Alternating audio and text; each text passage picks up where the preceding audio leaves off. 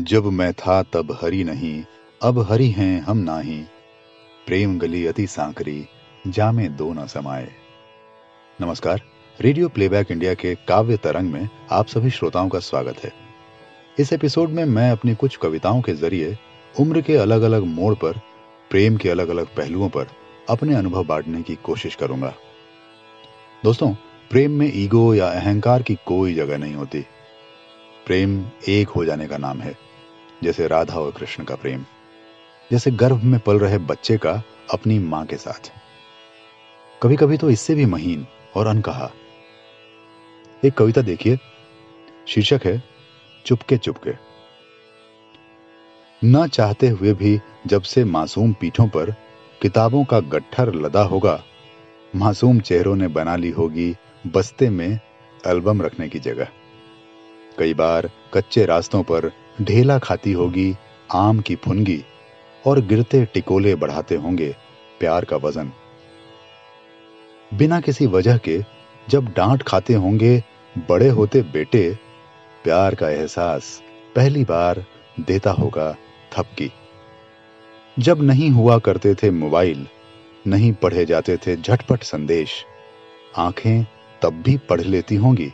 कि किससे होना है दो चार, और हो जाता होगा मौन प्यार।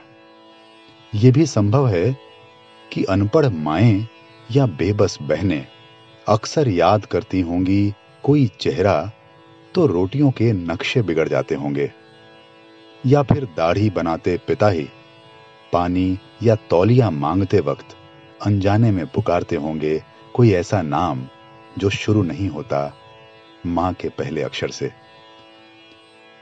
एक सहज प्रक्रिया के लिए रची गई रोज नई तरकीबें, प्यार ने पैदा किए कितने वैज्ञानिक। ये सरासर गलत है कि कवि, शायर या चित्रकार ही प्यार की बेहतर समझ रखते हैं। दरअसल, जिनके पास मीठी उपमाएँ नहीं होती, वो भी कर रहा होता है प्यार चुपके चुपके। साथियों, ये मेरे छोटे शहर और छोटी उम्र का अनुभव था। जब थोड़ा बड़े हुए तो दिल्ली आना हुआ। यहाँ प्रेम के अनुभव बहुत अलग रहे। माँ की गोद से दिल्ली के अथाह अकेलेपन की तरफ़, मौन प्रेम से लाउड रिलेशनशिप की तरफ़। उसी दौर की एक कविता की कुछ पंक्तियाँ देखिए, जिसमें दिल्ली का या किसी भी महानगर का चित्रण मिलेगा। यहाँ हर ओर चेहरों की चमक जब भी है मिलती, मुस्कुराती है। यहाँ पाकर इशारा ज़िंदगी लंबी सड़क पर दौड़ जाती है। सुबह का सूर्य थकता है तो खंभों पर चमक उठती हैं शामें। यहाँ हर शाम प्यालों में लचकती है, नहाती है। दुख ठिकाना ढूंढता है। दुख ठिकाना ढूंढता है, सुख बहुत रफ्तार में है। माँ, मगर वो सुख नहीं है, जो तुम्हारे प्यार में है। ओ मेरे प्रियतम हमारे मौन अनुभव हैं लजाते। हम भला इस शोर की नगरी में कैसे आस्था अपनी बचाते?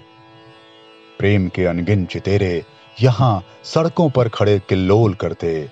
रात राधा, दिवस मीरा संग सपनों का नया बिस्तर सजाते। प्रेम की गरिमा यहाँ पर देह के विस्तार में है। हाँ, मगर वो सुख नहीं है जो तुम्हारे प्यार में है। दिल्ली में एक और कविता लिखी, जिसकी कुछ पंक्तियाँ देखिए। यहाँ दिल्ली पुलिस आपकी सेवा में सदैव तत्पर है। यहाँ दिल्ली पुलिस आपकी सेवा में सदैव तत्पर है। प्यार ढूंढना हो तो कहीं और जाएँ। जब तुम्हारे होठ छुए तो मालूम हुआ, ये प्रेम त्रिकोणों का शहर है और उदास रोशनी का, जहाँ दाई और बाई और सिर्फ़ लड़ाइयाँ हैं और बीच में हैं फ्लाईओवर। हम अपनी रीढ़ तले सख्त ज़मीन रखकर सोते हैं और आप मेरी कविताओं में रुई ढूंढते हैं। इतनी खुशफहमी कहाँ से खरीद कर लाए हैं? आप कह सकते हैं, शर्तिया, मैं किसी ऐसी बीमारी से मरूँगा जिसमें सीधी रीढ़ लाइलाज हो जाती है। श्रोताओं, अब प्रेम के अनुभव बिल्कुल बदल गए हैं। व्हाट्सएप ट्विटर फेसबुक के साथ इनबॉक्स वाला प्यार चैट वाला इमोजी वाला प्यार जिसमें स्टेटस लिखने में भी शब्दों की सीमा होती है। इसी पर आधारित एक नई कविता देखिए। शीर्षक है, ट्विटर युग की लड़कियाँ। मैं एक ऐसी लड़की को जानता हूँ जो मेरी किताब आने से पहले मेरा ऑटोग्राफ चाहती थी। एक ऐसी लड़की को जानता हूँ जिसने मेरी काली कोहनी पर अपने होंठ रखे थे रात भर। एक ऐसी लड़की जो मुझसे रूठकर दुनिया का सबसे अकेला आदमी कर गई है। उस लड़की के पास कहने को बहुत कुछ था, मगर बीस शब्दों की सीमा में वो वाहे गुरुदा खालसा कहते कहते रुक जाती रही कई बार। अर्ध विराम पूर्ण विराम से जुगाड़ बिठाते आखिर में हाथ जोड़कर छोड़ दिया आधे वाक्य की तरह। अब उन लड़कियों से कौन प्यार करता होगा, जिनके बालों से लंबे सरनेम होते हैं? उन लड़कियों से कौन प्यार करता होगा, जिन्हें सिर्फ़ अपनी तस्वीर सुंदर चाहिए। उन लड़कियों से कौन बात करता होगा जो किसी से बात तक करना ठीक नहीं समझती? दुनिया को उन लड़कियों से कान पकड़कर माफ़ी मांगनी चाहिए, जिन्होंने प्यार की जगह सिर्फ़ शक करना सीखा। शक एक बुरी चीज़ है। ये आनंद बख्शी ने बाद में पहले हमें दुनिया ने बताया। हालाँकि एक लड़की मेरी बेटी भी है, जिसके साथ होने पर मैं बहुत खूबसूरत लगता हूँ। मगर दुनिया के बारे में ख्याल अब भी वही हैं।